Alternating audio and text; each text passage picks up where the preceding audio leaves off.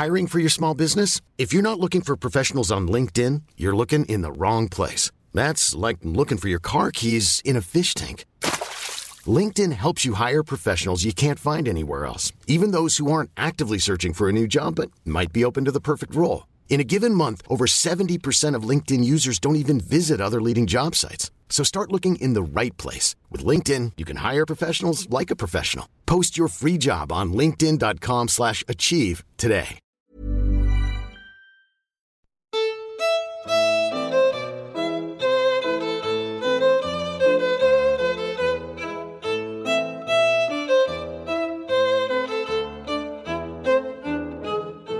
Welcome to the New Statesman's Hidden Histories podcast and our new series, The Great Forgetting Women Writers Before Austen. Episode 1 Rewriting the Rise of the Novel.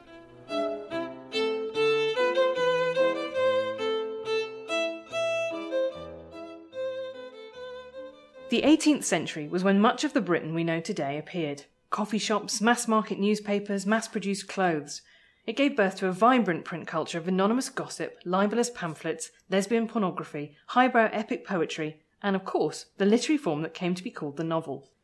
In the 20th century, there was a simple story told about the rise of the novel. It went from the rough prose fictions of Daniel Defoe through the polite middle class romances of Samuel Richardson and the precision engineered plot of Henry Fielding's Tom Jones. The book that laid out that trajectory and influenced a generation of scholars after its publication in 1957 was Ian Watt's Rise of the Novel. But today the book is most remembered for this throwaway remark. The majority of 18th century novels were actually written by women, but this had long remained a purely quantitative assertion of dominance. It was Jane Austen who completed the work that Fanny Burney had begun and challenged masculine prerogative in a much more important matter. Her example suggests that the feminine sensibility was in some ways better equipped to reveal the intricacies of personal relationships and was therefore at a real advantage in the realm of the novel. Who boy, where do we start? Well, in this series of six podcasts, we'll be telling an alternative story about literature in the 18th century. One where women writers before Jane Austen get a look in, and not just as purveyors of small scale romantic novels. This episode, I'm joined by Sophie Coulombeau and Liz Edwards, both academics, to retell the rise of the novel. Sophie, I'm going to start with you. Um, how soon did other scholars begin to take issue with Ian Watt? Well, I think the 1970s was really important here. You get groundbreaking studies from the 70s, such as Jane Spencer's um, Women Novelists, Nancy Armstrong's Desire and Domestic Fiction. And these start to say the story hasn't even been half told yet. You know, the story of the rise of the novel um, occurs concurrently with the rise of the professional woman writer. And they start to. Um, to say, you know, that this is not, you know, women are not fringe writers in this period. Women are absolutely central to the story of the novel as we know it. And they start that project of rediscovery and reclamation that we're here to talk about. I love that snottiness of the purely quantitative dominance. like, yeah, they wrote a lot of novels, but mm, Purely quantitative. But just you know, a lot of paper was used, but nothing. I mean, to no effect. It is a point that's worth making, though, and you know, it's it's I suppose to Watt's credit that he makes it. Um, the majority of novels during this period were written by women. Some people are still surprised to discover that, but you know, you're right that we need to get beyond that that quantitative I think- and move on. I think it's really interesting because even now, you know, having studied all this stuff at university, I still, when I sort when you sort of think of that progression of novels, that the idea of, of you know Defoe, Richardson, Fielding, Liz is just still so. It's just it's still such a neat story about what happened. I can't think of a book from a woman by that period that ha- that feels like it has that kind of canonical stamp on it in quite the same way. What do we miss out though when we tell the story like that? When we tell the story in the way that Ian Watt told the story, what we leave out is pretty much everything by a woman writer. And so as we go through these these podcasts, we'll try and fill in the gaps. Uh, we miss out the very beginnings of the novel with Aphra Behn and the inheritance of continental romance. We miss that out from very very end of the 17th century. Okay, can I stop you there because this is I think since this is going to be one of those things I bet academics probably have like proper actual bar fights about. What what is is there any agreement about what the first novel is? It's Aphra Behns Oroonoko. Um, no, there's there's there's debate. It depends. It entirely depends how you define novel. You know what you think the novel is.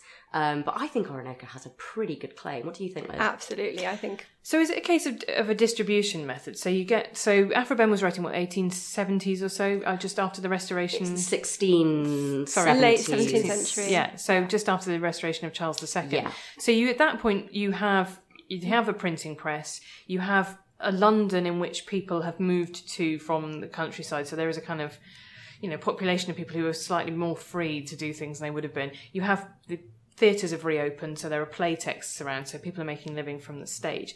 But it's it, I guess then my question about the novel is when does that bit when a sort of thing of about 200 to 300 pages get you know that you can buy as a thing when does that happen and did that happen to Oroonoko Well, my impression is that at the end of the 17th century, print culture is on, on the up, but the print explosion of the 18th century later hasn't really taken place yet. Um, it's, I think it's, my impression is it's Oroonoko's form that really um, gives it its title and status as the first novel. I don't know how many pages it is, it's probably not more than a hundred. No, I mean it's short, but that's a clue to what's going on in this period because it takes at least 50 years from the the later part of the 17th century until we get something that is in a much more stable form that we think of as as recognizably a novel today.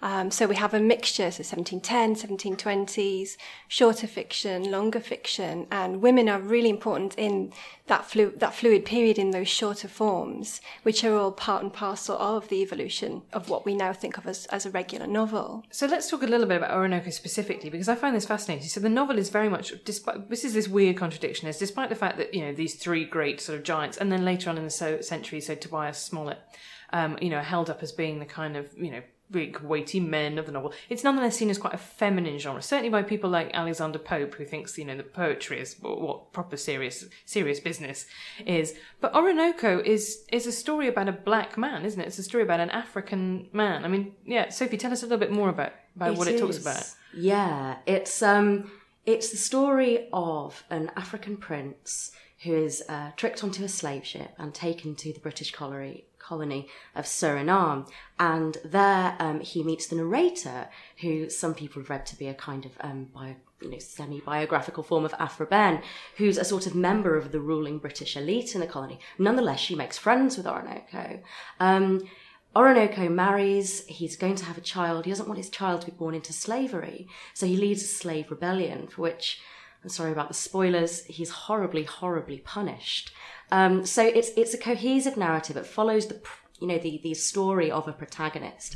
And it also engages a number of themes that I don't think could be dismissed even by the definitions of the sniffiest, uh, male 18th century critics as feminine. Um, it does everything that we'd ask of a novel, really.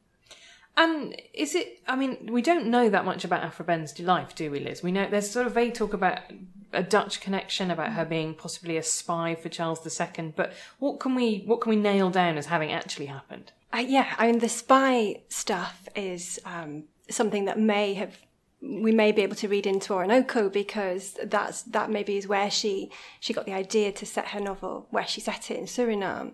Um, what do we know for sure? Um, we know that she and she was possibly born in Shropshire. She ended up in London. She uh, was hugely prolific as a dramatist. Um, she was massively successful in that field, more so really than as a fiction writer. So to her own peers, she was I guess she was better known as a dramatist than she was known as a fiction writer in that period. Do we have any idea how she came by such a, an exotic sounding name? Because it's Aphra spelled in the Greek way, you know, it's A P H R A. I sort of assume everybody at that point is called Mary. Pretty much everyone's called Mary, right? If you look at some of the early records of her life, the little bits that people think may link up to the figure we call Aphra Behn, it's spelt E A F F R E Y. Efrey, it sounds kind of reminds me mm. of Jeffrey. I don't know, but Jeffrey Behn. Je- but so- that could be her brother, like the kind of the reverse of Judith Shakespeare. Yeah. Spell, spelling of names can be quite unstable then anyway, but it seems it seems oddly appropriate to someone who's you know the information we have about her life is so fluid and is so difficult to cover. But what we know is that she wrote. She wrote in spades. What we also know is that she had a very clear sense of the unfairness um, of her situation as a woman writer. Um, she wrote at one point, I value fame as much as if I had been born a hero. This is in a, um, the context of a preface in which she is asking people not to define her as a woman, to define her as a writer. But also, she felt, I mean, this is something I'm sure we'll come back to again and again, is that there was a certain I guess it's sort of uh, unfeminine, but also kind of unseemliness. There's an uh, so is it Janet Todd's book? It talks about the sign of Angelica, hanging out the sign of Angelica, which is this idea, but it's also given a kind of a connotation of of, of being slightly brothel-like. That there is something that is kind of selling your wares, your intellectual wares, is is considered in the same way as selling your body.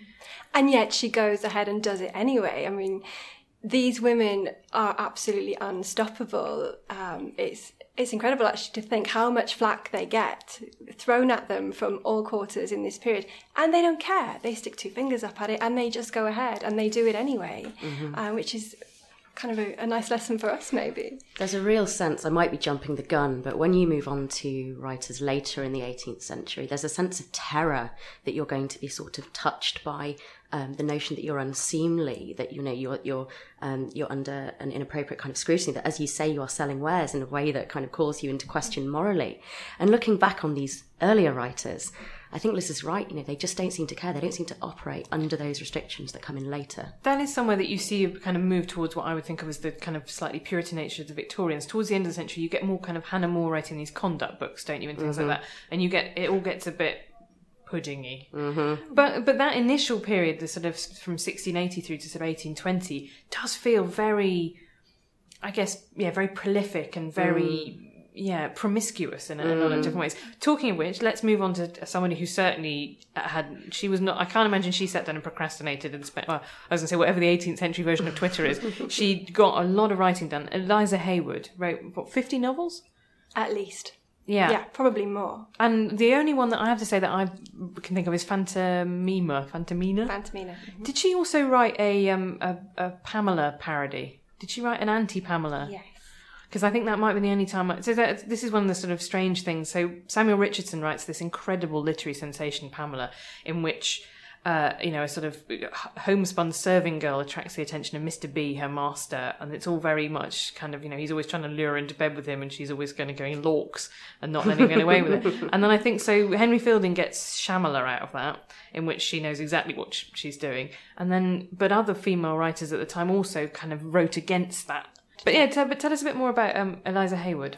Eliza Haywood is kind of like Aphra Behn in the sense that she comes out of these really cloudy this clouded background where we don't really know for sure you know, where is she from who is she where does she come from um, but part of the reason for that for Behn, it might just be we've lost in the mists of time exactly who she was um, haywood is different because Haywood deliberately set out to make sure we would never be able to track her down in this way. She destroyed all her records, or she instructed her partner to. Um, so it's really difficult to say exactly who is she, who did she marry, and when, when was she born, because she made sure that we wouldn't be able to follow those tracks. You say her partner, so I presume not a kind of mm, she wasn't, you know, husband and two point four children. She was living a slightly more you know, free and easy life than that. Yeah, she was married early on, we think. She probably had two children maybe within marriage, maybe not. Uh, it's hard to tell. When she's satirized by Pope in the Dunciad as these two babes of love, are they her illegitimate children or are they her books? Nobody's quite sure. But later on, she certainly has a partner in the 1740s, 1750s, long term partner called William Hatchett, who's a hack writer, and, and he, he does exactly what she wants him, what she wants him to do and burns it all, I guess. I was going to say I've got we, this is a spoiler, which so we'll come back to it in a later episode. But I went and looked up that bit of the Dunciad. So this is Pope's attack on on Grub Street about the whole idea about people doing writing that is not as serious as Pope, yeah? Because I don't know why in my mind I've sort of turned Pope into sort of one of those men who writes long reads, but which is which is not really fair at all because he wrote, you know, he often wrote couplets, he wrote things that were quite short. Mm. But this is him of uh, so he imagines that two publishers are having a literal pissing contest over Eliza Haywood. So they're seeing the circle next, Eliza placed two babes of love close clinging to her waist. And then the goddess then, who best can send on high the salient spout far streaming to the sky. I, I, I, this is a terrible thing. I have a secret love for Alexander Pope because although he was clearly a raving misogynist, he did have he wrote things that were very short, which as an undergraduate I really appreciated. No small virtue in the 18th yeah, century. Exactly. And yeah, it was it, when it was the choice between some, you know, someone like I mean, this is a kind of I mean, we'll, t- we'll come to this later. They're talking about the studying of these things at universities. It's quite hard with Haywood because in an undergraduate degree, how do you do justice to that kind of career? I suppose there's this huge body of Haywood work, and, and very little of it is is known beyond a few kind of obvious really quite well taught, widely taught titles now, um, including Fantomina, which is the story of a woman who falls in love with a particular man, but obviously she can't do anything about it because she's a single woman, so to pursue him is just impossible. The way she does it is by um, masquerade and disguise. So she invents a series of different personae for herself in which she can then um, conceal her own identity but pursue him kind of endlessly. He he um, he loses interest very quickly in, in each character. So that's why she has to keep reinventing herself in order to be able to pursue him. Um, it all goes fine until she gets pregnant, um, and that's when the whole thing unravels for her. Again, it's it, it's. I mean, this is what I find really fascinating, is particularly when you look at it from this end of the t- you know the 19th century and Victoriana having happened. It's quite h- hard to remember how like liberal, I guess, some of these early fictions were. Mm. I mean, I find, you know, one of my great discoveries in my English degree was reading the poetry of the Earl of Rochester and being like, oh wow, okay, oh, oh boy, uh, this is pretty, pretty racy stuff right here. But um, and of course, Behn writes a reply to the Earl of Rochester. Did she? Doesn't he? Doesn't she? I think that's I okay. I'm going to go and find that because because one of my one of my favorite um, poems is uh, for the 18th century is the one that's attributed to Lady Mary Wortley Montagu that's a reply to the ladies' dressing room. So mm-hmm. Jonathan Swift writes that you know kind of her clothes stool stinking and mm. so he goes into his mistress's bedroom and obviously um, finds her stockings and like the mm-hmm. tweezers mm-hmm. that she gets the what is it the worms out of her yeah, nose. worms so out like, of her nose squeezing her spots. It's like the kind of Clearasil yeah. paw strips basically of the 18th century. And then what's the, what was what is the thus repeating an amorous fit so Celia Celia Celia shits. Yep. And I love her response because it's one of those, it's perfectly calibrated to be just as rude as his. So mm-hmm. in her telling, um, you know, this Swift goes to visit a, a prostitute. He pays what two pounds mm. to see this prostitute, and then can't get it up. He, he was it. He peeps in her. He peeps in her bubbies, then her eyes, and kisses both, and tries and tries, mm-hmm. um, and then eventually storms out and asks for a refund, and she says she won't. So he says, "Right, well, I'm going to write something that will just make the very Irish will not come," which is probably now a very unpc thing to say, but um, but yeah, and I'm glad you'll write your furnished paper when I shite, and I really love, I really love that there were, and and she's a you know that she's a if if it is indeed as it's attributed to Wortley Montagu, know, she's an aristocrat. She's still using pretty coarse language. What I'm interested with Haywood is how many other, how, what kind of, is there a milieu around her? Would there have been other women doing, you know, we're so used to seeing these women as trailblazers, you know, Aphra Behn totally out on her own. Actually, is that, is that a fair thing? Were there other people around Haywood doing the kind of things she did? Did she have a, a, a posse? Yeah, I mean, there were other women around about the same time doing similar kind of outrageous things. Um, Delarivier Manley would be the obvious comparison. Um, both of these women also they're very political they write um, scandalous fictions which are basically thinly veiled political commentaries so delarivier manley wrote what the new atalantis uh-huh. which i have to say i tried to read and because i don't know who any i mean I, you know i know yeah. who barbara castlemaine is and i know that she was what she's the charles ii's mistress and then at one point he kept acknowledging her children even though they were clearly no longer his and then at some point some guy had to clear off out of the window when the king came round and and that that's fine but it's really hard to read delarivier manley now isn't it because you just don't know who anyone is and what no. it's referring to you need a key and sometimes they would publish these kind of um, these scandal fictions these political fictions and then later on they'd publish the key so you mm-hmm. have to mm-hmm. read it you have to figure your way out through the text and then only afterwards can you find out exactly who's who Okay, well, yeah, sorry. Uh, sorry, I was just going to say this kind of brings us on to a really interesting shift that happens with the novel over the course of the 18th century.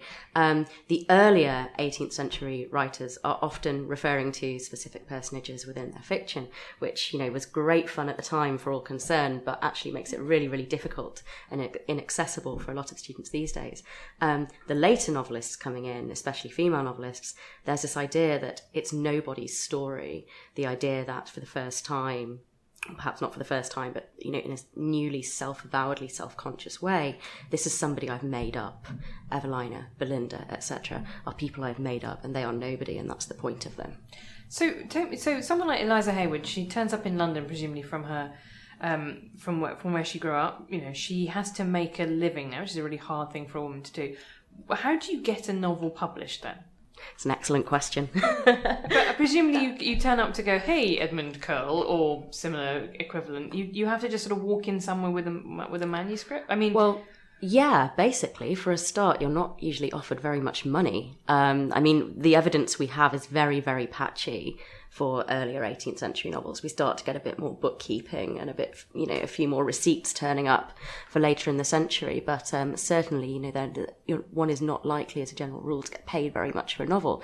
If a publisher thinks that he can make a bit of much like now, if a publisher thinks he can make a bit of money from it, then he might take it on, um, or she. There are women publishers also.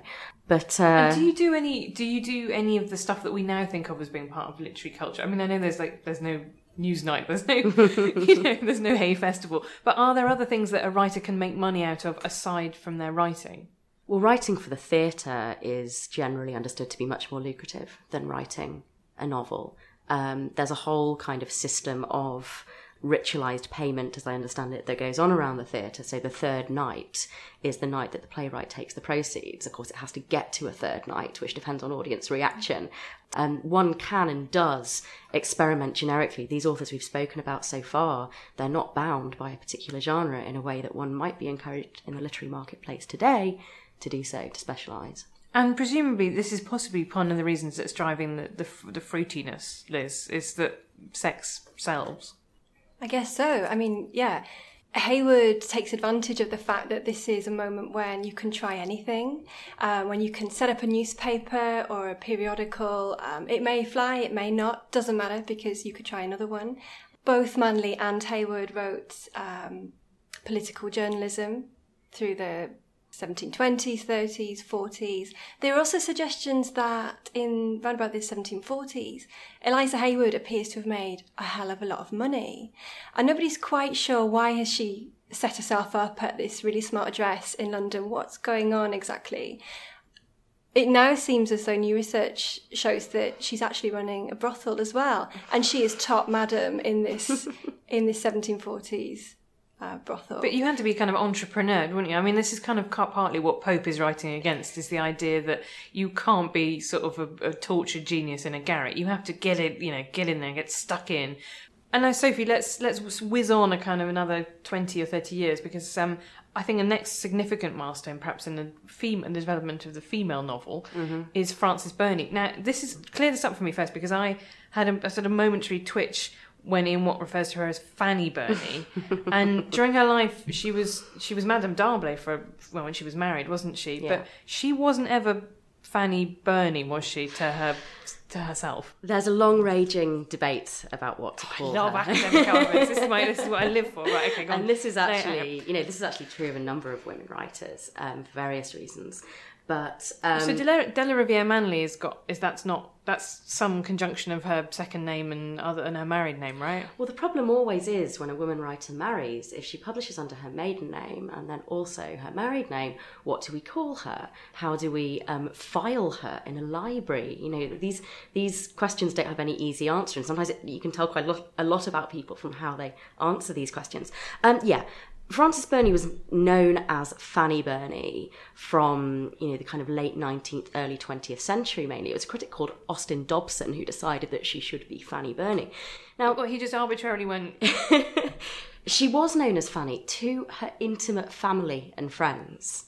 She never ever would have called herself Fanny to a reading public because it's a very private and diminutive nickname. Yeah. Um, on the one occasion in her diaries when she's asked, oh, What is your Christian name? She says that my name is Frances in a rather kind of stiff tone.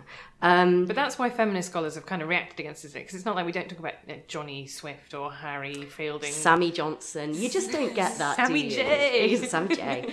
Um, so yeah, I mean, it's I would I would choose to go with Frances Burney because I feel like it ta sort of takes her seriously as a novelist in the same way that we would have Henry Fielding or um, Samuel Richardson. Um, and then there's her married name, of course. Uh, later on in life, she is Madame D'Arblay because she marries a hot French emigre. Um, uh, but you know, she writes two of her novels under Burney, she writes two under D'Arblay, and she doesn't actually publish under any name. She publishes anonymously the whole time, even when she knows that people know who she is. So So let's talk a bit about, more about that because that's a recurrent theme of. So there are there are different things holding back different women. So for you know more working class women at this point, largely illiterate, so aren't part of the kind of this this flourishing of novel reading. Then you're moving up more slowly into the sort of lower middle class. In which case, you know that's your your main concern is can you make enough money to eat. When you move up, she's she's the daughter of a pastor, isn't she, of a reverend? He's um he's a music master. Um, she has divines in the family, so there's a strong religious presence there.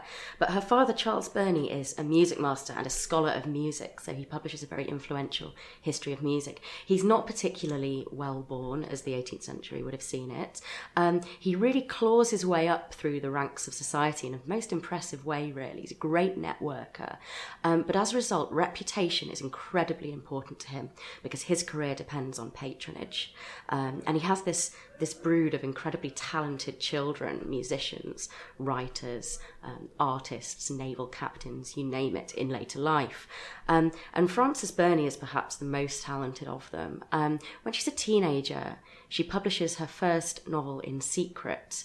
Um, she gets her brother to dress up and take it along to a bookseller and publish it because she's so terrified of offending or embarrassing her father Dress up as what? Just as a man, you know. He's pro- he's probably he's probably just a teenage boy by then. I think he's younger big than her. coat, yeah. So yeah, you know, you've got some fake moustache or whatever it is. Yeah. Um, and he goes along and says, "Hello, my name is Mr. Smith," or whatever it is, and I an author has asked me to give you this novel. And she conducts the entire business through through her brother, and it's a secret between her, her brother, and her sister. Um, secret gets sort of blown apart when Evelina becomes the success of the season, the toast of polite literary London. Is Evelyn right? Okay, you're gonna have to help me with this because I get confused between. Um, so, so she wrote Evelina, Camilla, Cecilia, and then Castle Rack. No, No, The Wanderer. The Wanderer, last one. The Wanderer or Female Difficulties. because she ran out of you know. I don't know. She could have done. I mean, anyway. But so I get confused between that and Belinda, which is Maria Edgeworth. Is Evelina the one with Mr. Orville, Yes. Lord Orville? Yes. Because in my mind, obviously, I've now retconned him, so that is a now a green duck in a nappy who is you know being slightly holding back on it. But um, but yeah, but tell me a bit more about the plot of Evelina. Evelina is subtitled um, The History of a Young Lady's Entrance into the World. And that really, you know, it does what it says on the can. It's the story of this sweet country miss, Evelina, who um, is brought into London and has to come out, has to come out into the world and to learn how to navigate the world's pitfalls and traps and obstacles. And a lot of those, of course, um, concern finding the right man and making the right marriage. Um, and she she gets into some horrifically embarrassing situations. I mean, it's lots of reading Evelina is the equivalent of you know watching early episodes of The Office, and you can't quite keep your eyes on the screen because you're so you're cringing so much. Um, but she eventually navigates her way through, and she ends up with um, evading the rakes and the fortune hunters, um, and she ends up claiming uh, her father's name. Her father has never owned her in the past, and she settles down with Lord Orville. Um, Who wishes he could fly? he wishes he could fly. Um, but it's uh, But it's quite a comic tone. That I mean, that's it, incredibly comic. Yeah. you know, I- we can do recommendations about what people should read at the end, but I think that is one that is a, you know, if you if you like Jane Austen, but you're a bit freaked out by going a bit earlier than that, I think that's quite a good introduction to it. But she has a bit of a, I, I, in my mind, I sort of bracket her with Evelyn Waugh as someone who just gets progressively more miserable as their writing career gets on. They get darker those novels, don't they? They absolutely do. Um, this is kind of how her reputation has been, you know, how Burney's career has been told as a story. She's sort of fixed in, or she was certainly fixed in sort of 19th century critical eye as this, you know, sparkling, dazzling young girl who wrote Evelina at a ridiculously young age, who had this dazzling success, who was Dr. Johnson's favourite. And then she wrote Cecilia, and Cecilia was also actually extremely successful, and it's pretty Um, it's got its darker moments, but it's it's also quite a lot of fun. Um, and then there's an awful lot of stuff happens to her after those those years of being sort of the toast of literary London. Um, she ends up being kind of chivied into becoming uh, a waiting maid to the Queen of all things. Um, that's an incredibly miserable time in her life because she's a writer. She wants to write, but she's become this kind of glorified servant. Um, eventually, she basically has a nervous breakdown, gets excused from court, um, marries, and she writes her third novel, Camilla. And Camilla, again, it has its moments, but it's there's a marked change there. It's a lot more it's a lot darker. It's about surveillance, essentially. It's about um, watching the person you love to see if they can measure up to the ideal that you have in mind. So we're losing some of that kind of sparkle and fizz. Um, and then her final novel, The Wanderer, written in uh, much later life, in her old age, really, is just unbelievably bizarre. It's a tale of the French Revolution, and it's about this nameless woman who has to navigate this this mystery of her identity, who's wandering around trying to just kind of make a living and trying to kind of um, find people that can belong to her. And it has its moments, but it's also punctuated by like there's a 200 page debate between two characters about the nature of the soul and damnation, which is which you know is a bit of an ask. So I think we'd say today it really needed a stiff edit, and that that kind of put the the can on her for a long time. People said, well, she's gone and she never wrote anything again. But is that, I mean, is that a fair estimation that as you get towards the end of that century, and, you know, when, when is Vindication of the Rights of Women? That's in the 1790, yeah, 1789. and then you have the French two. Revolution and that time of kind of big political instability mm. and people feeling that the old order is breaking down. You do then start to see more novels from women which are explicitly preoccupied with feeling, you know, chafing against their. I'm thinking of um, something like perhaps the memoirs of Emma Courtney, yeah. you know, just uh, that are explicitly concerned with how boring and you know stultifying mm-hmm. life is as a as a even as a, even yeah. as a middle class woman with yeah. quite big material advantages. Absolutely. From the 1790s, I would say that you get this um, this figure of a rebellious woman in novels. You know, you get Mary Hays's The Memoirs of Emma Courtney. You get Belinda um, with uh, Lady Delacour and Harriet Freke. Well, can we take a moment to pause on, on Belinda because I love Belinda because Belinda is is bestrode by Harriet Freke, who mm. is basically a great big butch lesbian who mm-hmm. strides on. There are overtones that there's something kind of monstrous about her, that, and that, that's the way that lesbianism is presented in the novel. But that's a motif that runs through a lot of talking about women writers about you know the fear of female society about women kind of what women get together when there's too many of them in one place at the same time mm. but what, what, do you like about um, belinda well, I think I, I like a lot about Harriet Freke, as you do. She's uh, she's sort of the whole energy. She and Lady Delacour, the terrible twosome, are really the sort of energy of the novel. She's got you... a touch of the Trunchbull about her, hasn't Absolutely. she? That's how I think of her, um... kind of coming like a shot putter. Yeah, I think that certainly after the 1790s, after Wollstonecraft, after this sort of vindication of the rights of women stuff, um, there's a lot of sort of anxiety and potentially desire as well being worked out in novels around this idea of the transgressive masculine woman who might represent radical politics, who might represent Frenchness, who might represent that kind of proto feminism, I suppose. Um, and Harriet Freke is just a really fantastic example of that. Um, Maria Edgeworth's novel Belinda, which I think is 1800, 1802, something like that. Well, um, I suppose at that point we should say that this is uh, we are taking our 18th century long, aren't we? We are, yes. So there is this weird convention in academia where the 18th century begins in 1660 and ends probably like with the accession of Victoria to the throne. yeah. So yeah, um, yeah. So getting into the sort of long tail end of the of the 18th century, um, Maria Edgeworth writes this novel Belinda, which is heavily influenced by Frances Burney's writing. It's a society novel, story of a young lady's kind of you know coming out into London society and finding an appropriate partner. Trouble is, Belinda, the protagonist, is quite boring. But she encounters people along the way who are not.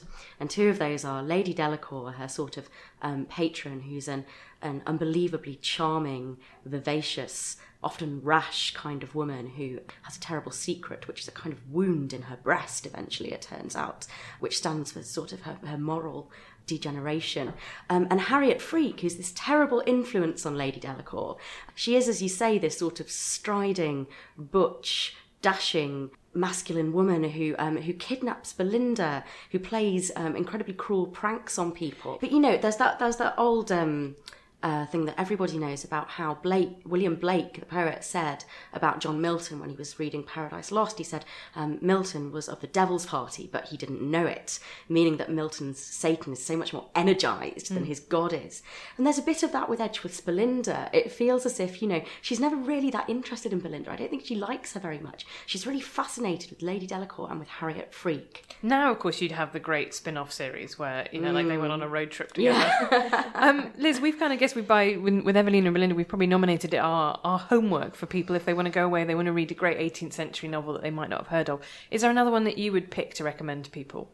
Can I just bring in um, Edgeworth's novel of two years previous to Belinda, which is Castle Rackrent? And I just want to bring that in as, as a different side of. Is of it Edgeworth. gothic? I can, can I guess because it sounds kind of gothic. It's really the first kind of Irish question novel. So if we can see continuities between Belinda and Evelina, um, this is something really different. This is kind of the invention of the regional novel. And it's it's something that we can credit to Edgeworth that she invents this kind of perspective from the peripheries. We can say that without Edgeworth, there would be no Walter Scott, there would be no Scottish novel, there'd be no Irish novel in the way that that happened. Really, the, the kind of thing that she kicked off. And I want to just finish, Sophie, because I know you're going to tell us um, that the most prolific novelist of the Romantic period, you know, listeners, you can pause here and for a moment and say, can you guess who, which the most prolific novelist of, of that period was? I am betting that. Well, I, actually, this is New Statesman, so there will be one smart ass who definitely knows. But I imagine if anybody has a decent guess, they might well go for Walter Scott. But it's not, is it? No, it's Elizabeth Meeke, Mrs. Meeke exactly who you're saying. Um, yeah, I really just think maybe to to finish off, there's there's still a lot of recovery work to do. Fantastic critical work that we haven't really been referencing by name has uncovered all this stuff that we've been talking about. But you know, there's still it's still the case that most novels of the 18th, long 18th century were written by women. And going into the Romantic period, yes, you know, over. Um, you know, I can't remember exactly how many years, over a couple of decades, this woman wrote 25 novels and she was capable of banging out as many as five in a year. So she is, she takes that title from Walter Scott. She is the most prolific novelist. And yet, practically nobody, you know, when asked, would know who she was. Um, fun fact she's also the half sister of Frances Burney which we didn't know until about last year so that is a good that is a good trivia that you can maybe incorporate into a pub quiz in your own time um, but for the moment thank you very much Liz and Sophie Hiring for your small business? If you're not looking for professionals on LinkedIn, you're looking in the wrong place. That's like looking for your car keys in a fish tank. LinkedIn helps you hire professionals you can't find anywhere else, even those who aren't actively searching for a new job but might be open to the perfect role. In a given month, over 70% of LinkedIn users don't even visit other leading job sites. So start looking in the right place. With LinkedIn, you can hire professionals like a professional. Post your free job on linkedin.com slash achieve today. Hold up. What was that? Boring. No flavor. That was as bad as those leftovers you ate all week. Keke Palmer here, and it's time to say hello to something fresh and guilt-free. Hello Fresh. Jazz up dinner with pecan-crusted chicken or garlic butter shrimp scampi. Now that's music to my mouth. Hello Fresh. Let's get this dinner party started. Discover all the delicious possibilities at hellofresh.com.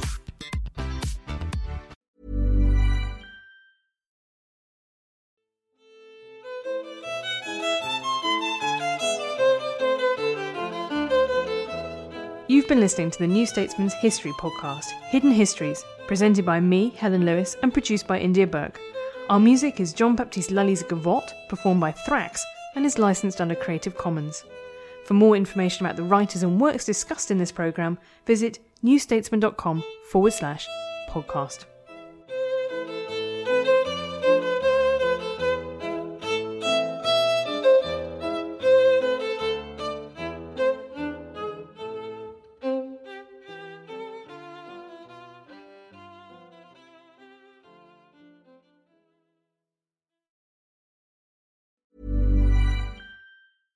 Ever catch yourself eating the same flavorless dinner three days in a row? Dreaming of something better? Well, HelloFresh is your guilt-free dream come true, baby. It's me, Keke Palmer. Let's wake up those taste buds with hot, juicy pecan-crusted chicken or garlic butter shrimp scampi. Mm. Hello Fresh. Stop dreaming of all the delicious possibilities and dig in at HelloFresh.com. Let's get this dinner party started.